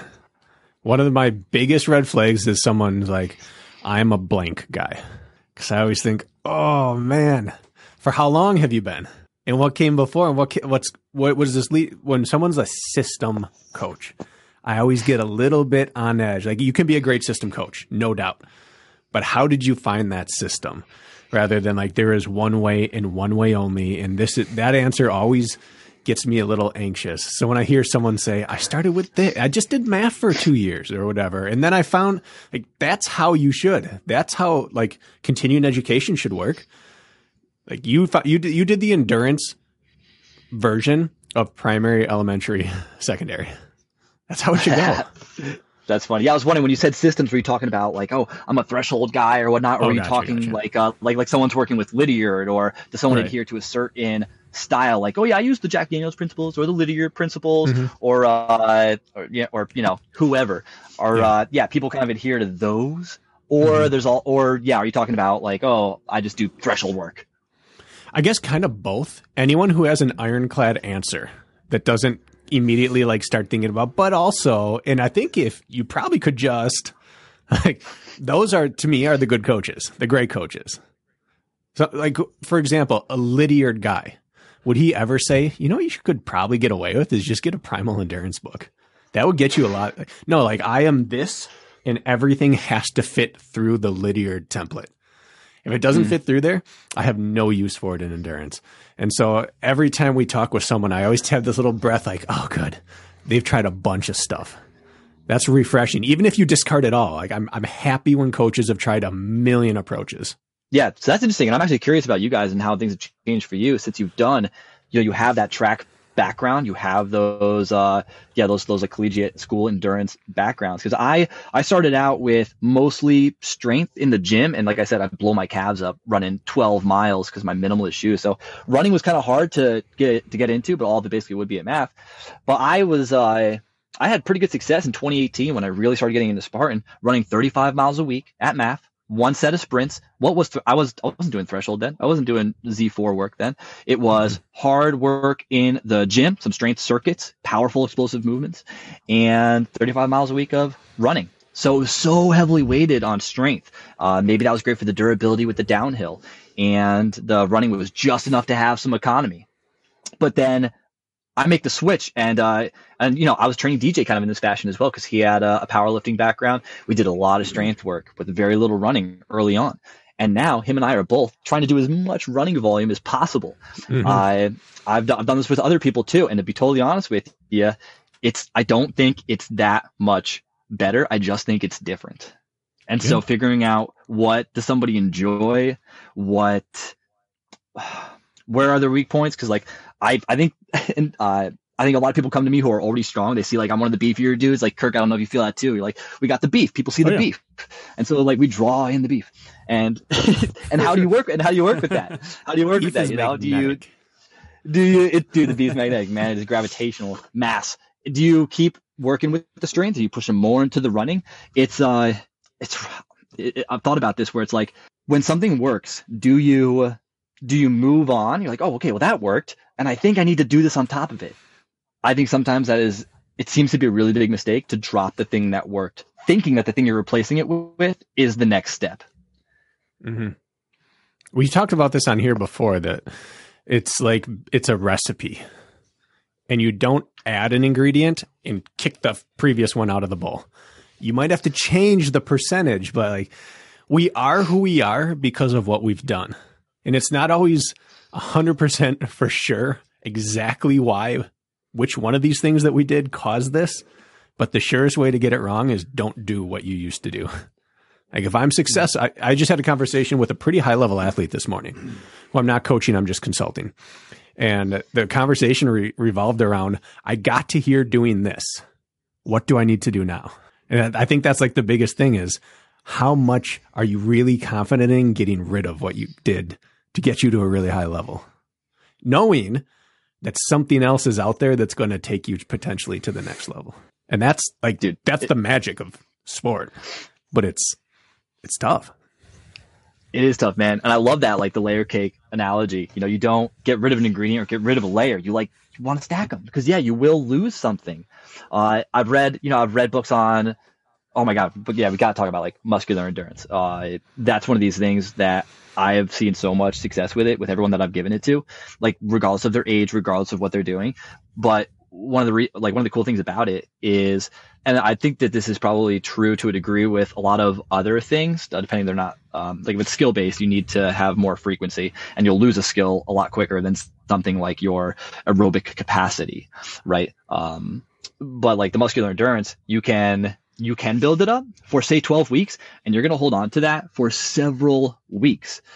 At least that's what the that's what the Russians were thinking is like for when they're doing blocks for their Olympians they'll do they would do muscular endurance for say like 12 weeks and then they could felt like they could drop it comfortably for 12 weeks without losing all that stuff and they would swap it out you know it's like say you drop out the muscular endurance for uh, something a little more sport specific maybe you know if you're a mountain runner you're doing like bounds and in a sense that is kind of muscular endurance Mhm. but So what you was know, the you- piece prior to that? You're talking like weighted step ups or lunges, progressing to bounds, progressing to uphill running. Right. Yeah. Or I love weighted uh, stair mill. It's also one of those things where it's like, Mm. what what thing do you enjoy more? I think the outcomes are pretty similar, with the exception of you know if you're doing lunges, you're getting a little bit more range of motion in the hips, right? But as far as like strain on the like the quadriceps, it's pretty it's pretty similar. So, but but the fact that like they're saying you can swap out some ingredients for like a little bit a while, but it's, it could be dangerous. But it You know, also has so- to stay in the same lane. You know, Right, they're not like- shifting it- lane one to five. They're going one to two. Ooh. Ooh, I got you. All right, yo. So let's let's use that cake analogy, and let's say they're not taking flour out of the mix. You need the flour, but they're swapping out like bleached white flour for like uh, uh almond flour. It's still Ooh. it's still the ingredient is like kind of there, but it's just like it's been tweaked a little differently. So making Yeah. sure you're not getting rid of these components entirely, making sure like it can change, but are you hitting? You know, you guys talk about systems. It's like, are you kind of still hitting the same system? Because if you Mhm. drop if you drop a system, like if you drop if you drop like uh, your power output in your training, well, you're probably going to lose some power, you know. So you should probably always have something max power in there. It might change what that looks like, but you know, is it like flat sprints or or bounds or maybe even like plyometrics? But you got to have some sort of max springy thing in there. I found muscular Two- endurance. two things. Oh, go go, Kirk. Go. I'm next. Well, two two things. Um, one, just talking about like the layer analogy. Um, I could not agree more. The tricky thing, and Brakken and I have talked about this on this podcast in past episodes, but like that's why throwing too much stimulus at different stimulus at the wall at the same time and seeing what sticks, you don't really have a good objective analysis of what's happening.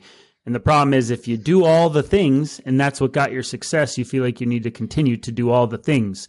And it becomes overwhelming. What thing was the thing that helped you progress, right? And so, really, the best thing you can do is stick to the simplest form of training until you stop progressing and then add the next thing in. And do that until you stop progressing and do the next thing. Because if you have a 20 layer cake, that's impossible to sustain, so to speak, in my opinion. So, like, just speaking on that a little bit, I think. I think that's the dangerous territory is people will do too many things. They can't fit them all in or find out logistically how it works. So then they just get rid of layers, right? They get rid of layers and replace them with absolutely new ones and people get themselves trapped. And that's why like yeah, I'm going to have you barbell squat because it's the basics, it works and it's sustainable, right? We're going to do our X and Y and Z. So just like my own sentiment, I know Brakken shares this too, is like simplifying your layers so you can keep them all in and, squeeze every ounce you can out of those layers before you add the next, right? Because otherwise you trap yourself early and you get super confused. Just wanted to like preach a little bit there. Do you guys agree with that? I assume there's some of that in there, Joshua. I And then- Joshua. Yeah, Joshua. And then the second thing is you keep saying strength endurance, and I just want to know what that means to you. What are you implying when you say strength endurance? What does that look like specifically? What are you what are you alluding to specifically when you say strength endurance? ah, okay. So uh, The so this is uh, the exercises, okay. all that. Okay, well, I'll tell you the exercises, and then I don't know if you're also uh, talking about like what's happening, like within the muscle. Like, what is what is the stimulus? What is this? Well, let's this start end there. result? Sure. Let's start with You know, muscular so- endurance 101. Enlighten us. All right, so so like the concept of muscular endurance, right? So or strength endurance. Let's say like local muscular endurance is your strength output over like a duration of time. Strength obviously is how much force can you produce, right? It's not necessarily the rate of force production, not power, but how much like how much can you squat? Well, that's how strong you are. Well, how many reps can you do?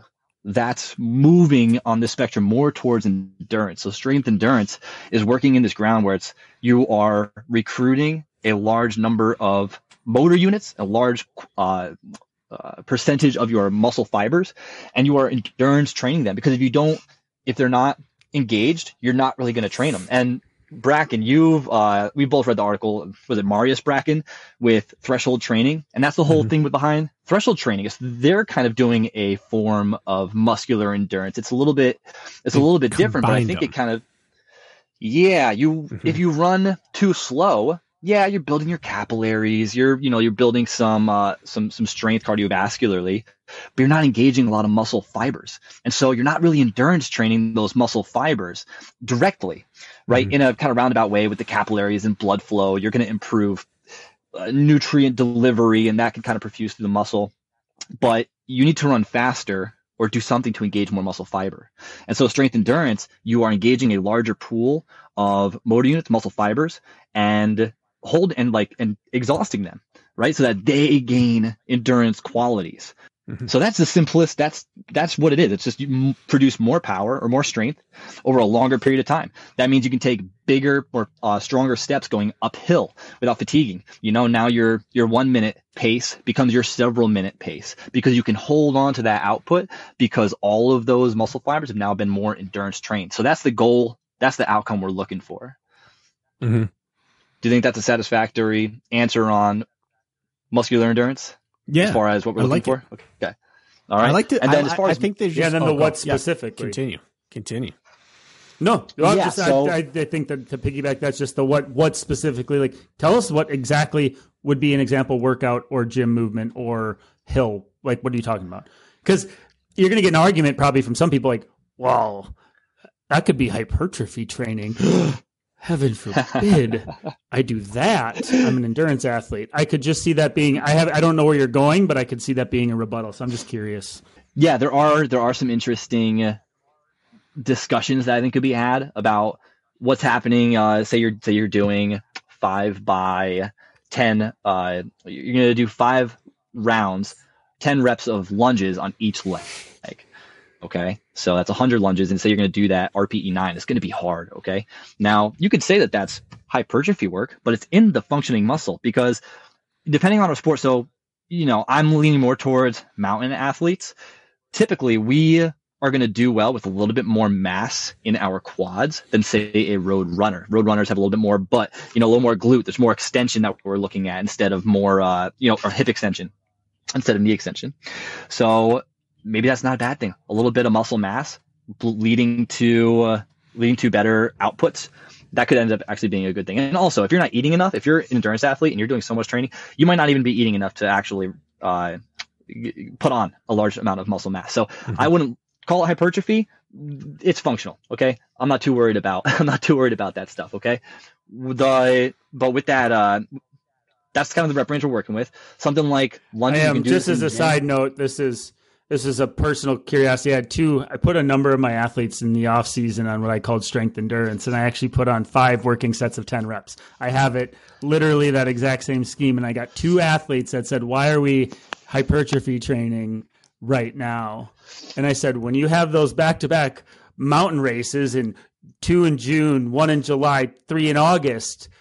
We need to put some money in the bank this way, big, because there's not going to be room for it. Then it's going to take away from your from your racing, and so now is the time to build up that strength endurance. Anyways, it's very top of mind for me, and then a few of my mm-hmm. athletes who asked about it. Yeah, and by the way, if we're talking about because hypertrophy, ultimately we're we're kind of pointing at like a certain amount of load for a certain duration, right? We're talking about you know forty like like thirty to sixty seconds uh, with kind of minimal rest, just like a lot of metabolic overload, large amount of shear forces on the muscle fibers. What's different? Like, what if you go sprint up a hill 15 seconds and then down a hill 15 seconds as hard as possible. Would you call that hypertrophy training? No, it's just, you know, so it's like what, and to me, there's not a huge difference there, right? We're just working for, we're look, trying to get a certain amount of like effort, certain output, and a certain duration of time so that you can maintain that sort of output, right? Because if we make things last too long, then you're not gonna be able to put out a lot of amount of force. So Fitness community- strength endurance. is like a security guard. Like you're in line, he comes up, he's like, "Stop! What are you doing?" You're like hypertrophy training. He's like, "Not here." You're like muscle recruitment. He's like, "All right, you can pass." You know, like, like, we are so bound by labels. So true. What's your intent? Skill work? Nope, speed work only. Well, it's a new runner. Aerobic running is skill. All right, bro, get moving. Like it's the label so good. often just closes us off to what could also be happening on the side here. Very true. Dude, that's so good. That's so good, man. Um, yeah. So, so the gym stuff's cool. Uh, we're, we're, what we were trying to point out here is like, what are the different ways muscular endurance can look like? There's a gym based one. We look at, typically we're going, and I also love following Alec Blenis for this stuff because he has a lot of things to say about this and as far as specificity goes and what are we actually looking to do. But I do like the more specific movements like lunges, Bulgarian split squats, the step ups, the things that actually kind of look like running uphill. Uh, I do prescribe squats and deadlifts and kettlebell swings, things that don't really look like running, but we're getting some powerful uh, hip extension, you know, working some of the big muscle groups and getting a lot of stress on like the nervous system. Also, uh, my girlfriend was just reading an article. She's in, she's uh, in this realm of uh, business as well. How, uh, you know, for like bone density, we get, can get bone density in our legs with running, with the downhill running, right? That you're eating enough, blah, blah, blah. But like, you know, spinal, you got to get something heavy on your shoulders it's really important that everyone gets something really heavy on their shoulders. So, you know, just like for spine health and also, you know, your core and all that jazz. But in the gym, the, the lunges, I think, you know, split, uh, unilateral movements, those are great.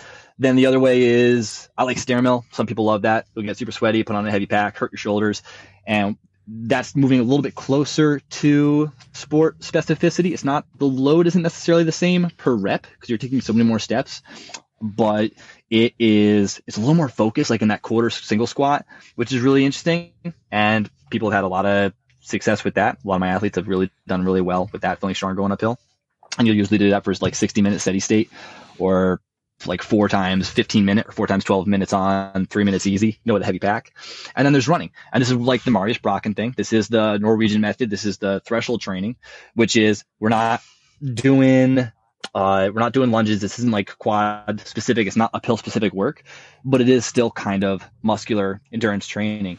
And it's actually, it's fun because I've talked to like Rich about this and the idea of like strength running, like a strength run, right? Mhm. You're just running a certain level rep at like a hard, a hard pace. You know, maybe you're running, uh, maybe you're like, like a tempo, a tempo, you're, you're kind of building strength. Like, yes, it's, it's metabolic. There's metabolic things happening, but you're also like working your muscles to a high level of output. You know, so it's kind of these middle grounds. There's a lot of ways to kind of do this thing. You know, whether you want to use, uh, you know, I know Brakken, you got a million analogies for it, but I like the fire analogy. You know, if you want to build a fire, you need some some logs, and you just got to space them out properly so that the oxygen can get through and the flames can actually exist. You know, so who cares if you make a, a or you stack them like a log cabin? There's different ways to make a fire. You just need the wood. You just need to like have the spark and stack them in a somewhat intelligent way. I'm There's a stealing lot of that. different ways that you can stack it. I'm stealing that. You can have two logs in your week, 10 feet apart, or you can have a million little ones two inches apart. Doesn't matter. The fire's going to start either way, but how do you space them? You got to let the oxygen in. I like that. There you go. Genius. I'm also editing this part out and taking the analogy so no one else has heard it from you. the beautiful thing, I believe, about muscular endurance work, strength endurance for ultra runners, particularly, or OCR hybrid, is that it functions in the same way that long runs or arduous mountain work does without impact. And so, like, part of the big reason people cramp or bomb out in ultras is you get to a state of depletion you've just not been to, and you have to recruit muscle fibers that you don't get to as much. And the only way to get there is to be extremely fatigued or work extremely intensely. And most ultra runners don't work extremely intensely. And so you won't recruit the vast majority of your muscle fibers. But in a race, you're going to get to the point where they're so dead, you have to pull from somewhere else and you cramp. this is the work that can get you so supremely fatigued that you build up cramp resistance and just stay in power, but you don't have to run six hours like 10 times in your training block to get this. You could do this every single week or two to three times a week if you weren't doing much intensity. And you get the benefits of hyper long days on feet. And I think that like OCR taught me this and injury taught me this, but the ultra world, I think you are part of the people that are teaching it there. Strength is becoming more of a thing in the ultra world. People are definitely like realizing, oh, yeah, being strong can can kind of help. I feel like you're seeing some like slightly bigger guys out mm-hmm. there. Uh, maybe not, you know, maybe not first place, but they're podiuming. You know, they're they're top five. They're out there. So yeah, I think like the whole durability piece. Again, there's certain uh, you know certain ways, many ways to skinny cat, many ways to build a fire. Mm-hmm. You there's a lot of different ways that you can show up. You know, whether you want to be like really strong uh, in the gym or just run like 40 hours of zone one every week. And yo, this is what's so it's and I, am sure you guys have the same problem where you see all the different ways there are to do a thing, and sometimes you can get the paralysis by analysis. It's like, oh my god, man, okay, John Albon is doing uh is only doing 60 miles a week, and it's like all zone two, you know, or even like quote unquote gray zone. And then Jack Kuenzle, who's beating like Kilian's records out there, he's doing 40 hours a week of zone one just yeah. zone just zone one. You know yeah. with like one bounding workout a week. It's it's tough because and everyone sees it. The athlete's like i identify with that athlete. I think i'm a 40 hour a week zone one or i identify with whoever. But the tricky part is that these humans are all supremely gifted and oftentimes the best thing they can do is get out of their own way. Like if they're happy and healthy they're going to win. You know there there are some people that have to get it right I don't think John Albon's a guy who has to get it right to win. He has to get work in and stay healthy because he's been winning since he came off of his roller skates. He just is super talented and he's really gritty on course. But I think he's had three different training styles since I've known him. And he's been a world champ on all three. Mm. And so like we yeah, see someone is like, this is the way. It makes a ton of sense. Then I read Marius Bakkens and I'm like, this makes so much sense for hybrid and I think ultra too, but it also makes a lot of sense for OCR. And then I turn to this and it's like, but MAF is still like, if you do it right, ah, you know, it's what, what athlete needs what? It's, it's, it's a puzzle and that's the fun thing. But yeah, paralysis by analysis. Yeah. Yeah. By the way, I appreciate, uh, you, Brakken, reading like, uh, uh, triathlon stuff because mm-hmm. I've I listen to triathlon podcasts like how they train, which is now PTO. They changed the name of it like somewhat recently, but yeah, there's lots to learn from triathletes with the stuff that they're doing and like how they can do more hard volume because of the different modalities that they're doing. They're uh, so far above yeah. the running world, I think, with their science that it's not even close. Yeah, the thing that annoys me with how good they all are is cross country skiers. Nordic skiers blow my mind, and it makes all the sense in the world because they're using all four limbs just like the amount of oxygen consumption, even at even at like a lower uh, mechanical output because they're using mm-hmm. it spread over four limbs. Like they're still using a higher amount of oxygen, and it's just it's brilliant. Also, I think Those there's the something people. to they're using all uh 4 limbs on all planes of movement. It's even different than like a rower who's using everything, but it's in a controlled environment. They're in 360 degrees planes of movement, which is just like. Have you guys cross country skied? I know Brakken tried, and he was terrible at it. But oh God. Not I haven't skate You have to put in the mental effort, and suddenly, uh, yeah, skate skiing. Holy smokes! It, it's the the biathletes and such of the you world that just have me convinced that engine's engine. You need the skill of running. You need the durability of running. But engine just because they come over and they crush mountain races.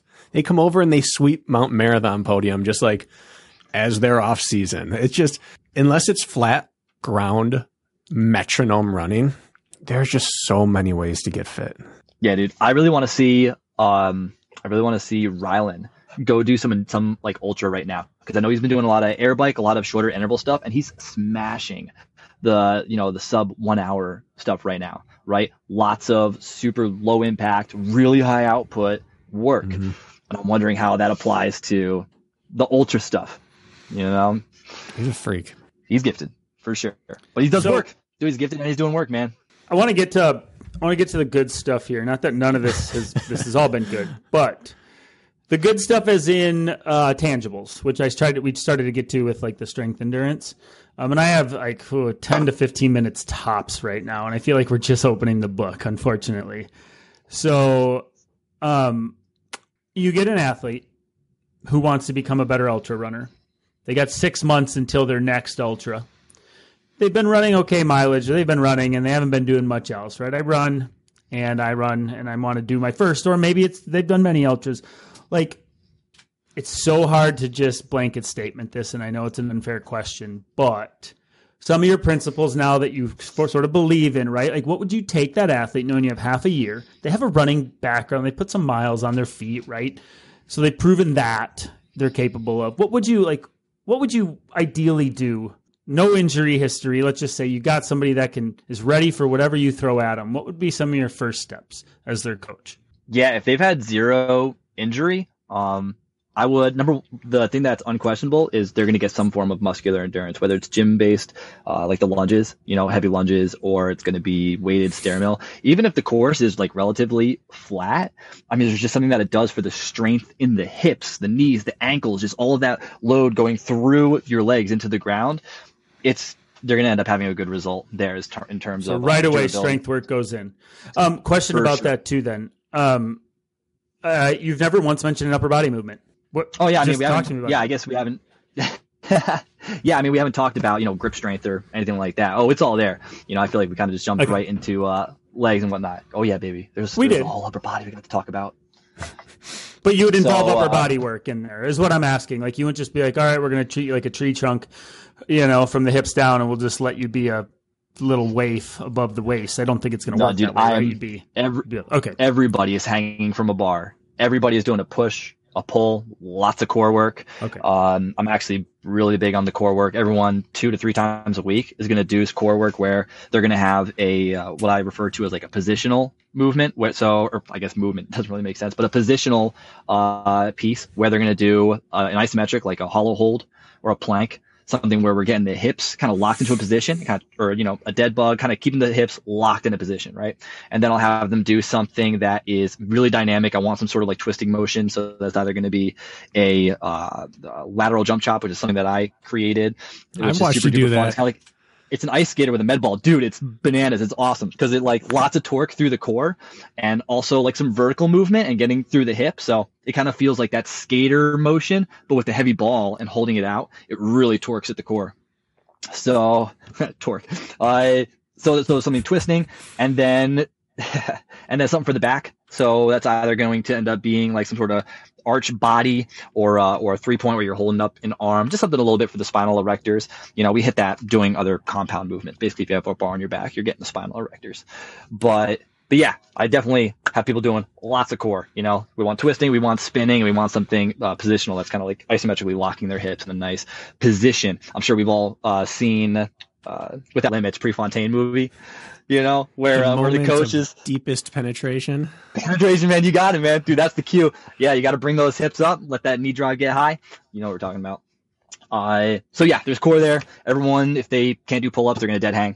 You know, they're gonna do some sort of dead hang or Australian pull up, uh, uh, rows, right? Bringing that elbow back. I always, I, I look at, and I get uh, criticized for this a bit. I look at running and the movements within it, and I try to emphasize effort in those in those planes of motion. So you know, uh, I mean, a push up. You know, you got your knee drive, or sorry, your uh, your hand drive coming forward. You have your elbow driving back. I mean, that's a you know that's a row in a sense. And uh, ooh, bird dog rows, super good, man. Love those. Uh, because your lat and your glute, you know, they're kind of like working together at the same time. But yeah, so everyone's gonna do core right off the bat. Everyone's gonna be doing a hang pull uh, push that is in line with their ability wherever they're at, and they're going to do muscular endurance. And then as far as the running piece goes, if they have, I'll have them do both an aerobic threshold test and a lactate threshold test. And if they're healthy, they're going to do both of those, you know, no problem. If they have a running background, I'll probably have them go for a full 60 minutes on a treadmill, having them do, depending on the uh, race goal or the, the goal race, what that looks like, it's probably going to be 5% or 15%. If it's a steep race, dude, we're doing 60 minutes at 15%. Let's hammer. You know, low impact, high output. Let's get that heart rate. And then I'll see if their uh, aerobic threshold, and I'll just kind of do a MAF test for that. I'll just see, you know, five miles. Let's see what your heart rate is at an easy effort. How close is that to your lactate threshold? If they're within 10%, this is using the uphill athlete rules. If they're within 10%, then I'll have them do more zone one just because they're going to be moving at a pace that's a high mechanical output. And I don't want them to get injured. So I want more volume. Um, so I don't want them to run too fast because we've all seen people that are running aerobically, you know, easy runs like six minute mile. That's mechanical stress. You know, if you're if you're a 100 pound Ethiopian, maybe it's not a big deal, but like for some of us bigger guys, it's a lot of impact. So uh, so yeah, increase their their volume, and if there there's a huge gap between their aerobic threshold and lactate threshold, they're going to be doing MAF all day, baby. I like that. So people are going to hear a lot of stuff a lot of terms, percentages. the the the importance of the gap in size between aerobic threshold and lactate threshold. You're changing how they're how they're training, which I think is very key and very important. Will you break it down at elementary school level for everyone listening? Why it's important to go low intensity if you have a tiny gap and higher intensity easy run, like that gray area almost, aerobic threshold work all the time if your gap is enormous between your aerobic threshold and your lactate threshold. So, so if someone is, if their heart rate gets very high when they're running at a relatively slow pace, something that is seen when you are running at a higher heart rate is more uh, uh, glucose consumption. You're going to use more sugar, more your glycogen, more your sugar. So you're more likely to be operating you're closer to like an anaerobic you're going to burn more glucose anaerobically. So you're not actually doing a wonderful job at building your uh, your aerobic system your fatty acid oxidation. So a big component of endurance is with fuel uh, management. People that are running for a long time they can utilize a higher percentage of fat with their uh, at their higher paces, and so they don't run out of glucose as quickly. When you run out of glucose more quickly, your pace ends up having to slow. So one of the big benefits of running slow or at a lower heart rate rather is it's more likely that you are burning more fat, which also turns out is less stressful on your mitochondria. You might end up building more mitochondria, which is the powerhouse of the cell, right? That's what that's a moneymaker right there. We want as many mitochondria as possible. So you want to run at a pace that is conducive to building the most mitochondria as possible with the least amount of stress because you want to be able to run a lot. So when uh, and if you are running very fast at a low heart rate, then you want to be careful not to spend too much time there because you're running so fast. Even though it feels easy cardiovascularly, it is a lot of stress on your body mechanically speaking. And so that can add up over time and wear you down, which is why when people are at a higher level of fitness and they can run really fast at a low heart rate, they'll typically reduce the pace that they are running at for a lot of their volume so they can continue to build they'll still still build mitochondria you'll still build uh, capillaries and a little bit of economy running at a slower pace and we need that. But then they'll to make sure they do get the dosages of the you know more muscle fiber recruitment and dealing with mitochondrial uh, uh, metabolic stress, they'll insert higher intensities with that. So let's see, where should we go from there? uh, I I'm struggling because Kurt's got to go in a minute or two, and I want to make a whole episode on this. because Golly. I think well, this is really worth a whole episode, actually. What'd you say?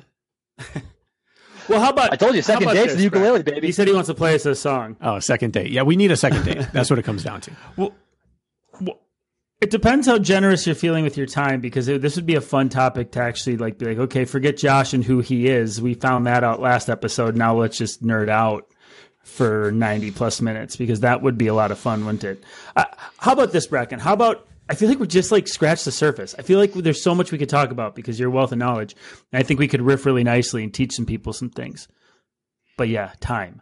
So why don't we do this? Let's let's TB let's let's T, TBC this to be continued this.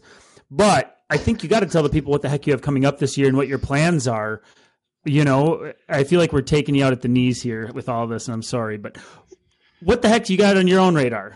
Let's let people know. yeah, dude. Yeah, there's so much to talk about. Um, so I am I'm super stoked. I uh, had a really great year of training this year, by far the biggest year of training that I've, that I've ever had, volume for everything. And uh, right now, I've just been kind of chilling, trying to get my ducks in a row. It looks like Tough Mudder Saudi Arabia is on the menu, boys. Mm. Get some oil money. What an event they threw Dude, together. get that oil money, baby.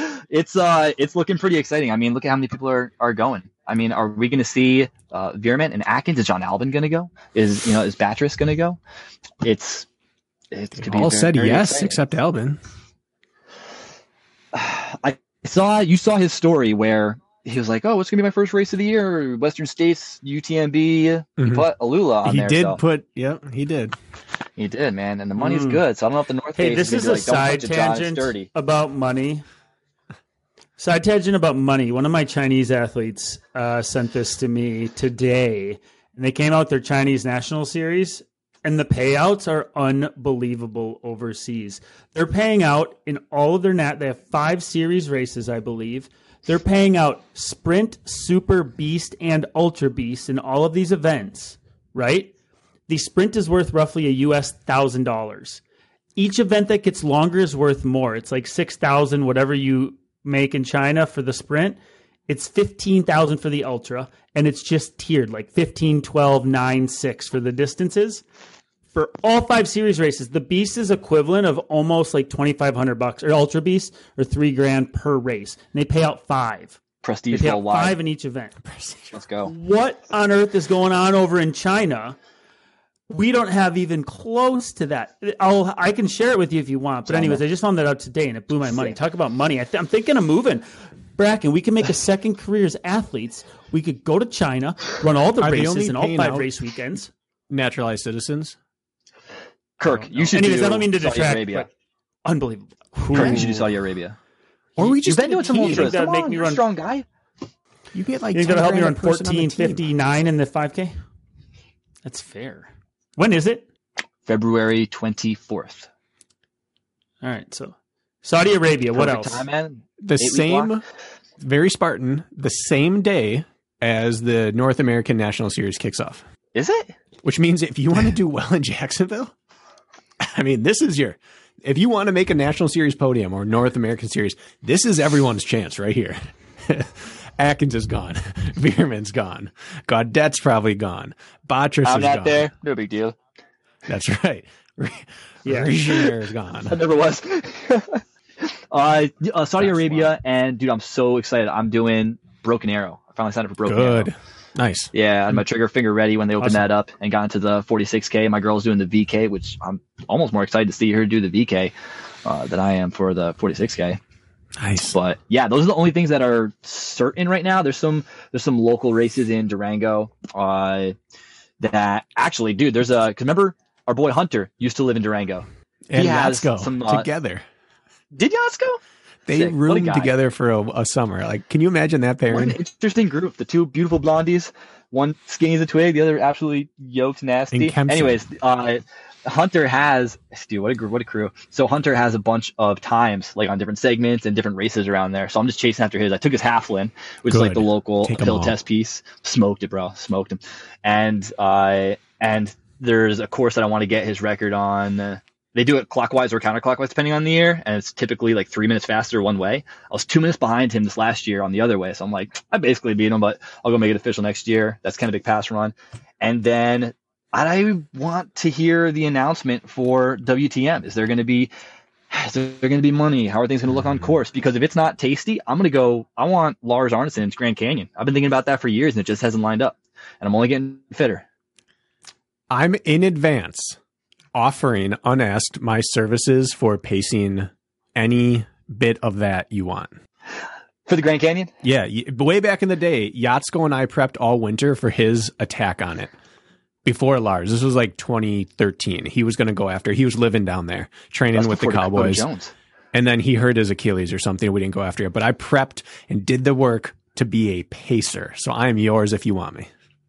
Sick. I would accept that would be beautiful, but two things. One, it's so sunny down there that your head would probably, ball, you know, uh, blind me. Oh, and two, work for- had- thank you. Lars Lars did it unsupported. Oh, he so did. the supported record, Walmsley has it like 550 something. Lars has unsupported 638, I want to say. then I will So we not got to get you stock in our own water, Thanks, carry Brakken. our own snacks. But thank you. Okay. Thanks, but no thanks. All right, all right, guys. So that's the calendar. I wanted to ask you guys so many questions too, but yeah, Kurt, Next time. you got to go hunt or something. No, I got to go back to the gym. Um, I missed the first half of the week because I was sick, so I'm trying to squeeze in a few extra clients. I'm back on the right side of the ground today. Um, I appreciate your hustle. Kirk, before you go, ask Oh, me yeah. if I have any race plans in the future. Brakken, do you have any race plans in the future? I'm racing an indoor track meet Saturday. Let's go. What distance? It's like it was going to be something like an ultra or Grand Canyon or an indoor 800, and I chose indoor 800. so I didn't wait to talk about pair this on Training. Tuesday. Uh, all right, Oh. I'm cutting us off. And then, hey, ma- and man, Josh, if you're uh, if you, if you are willing to come back on, like actually in shorter order instead of pushing it off, if we could maybe we could lock you up again and we could we could just nerd out for a bit, that'd be awesome. So No, we'll wait a couple more years. No, a couple weeks, uh, a few weeks. Yeah, whatever, guys. Hit me up. We get done soon. I'm traveling out to All right. Colorado next week, and then should be pretty settled in January. excellent. Sweet. Rock and Thanks, roll. man. All right, guys. I appreciate it so much, guys. Yeah.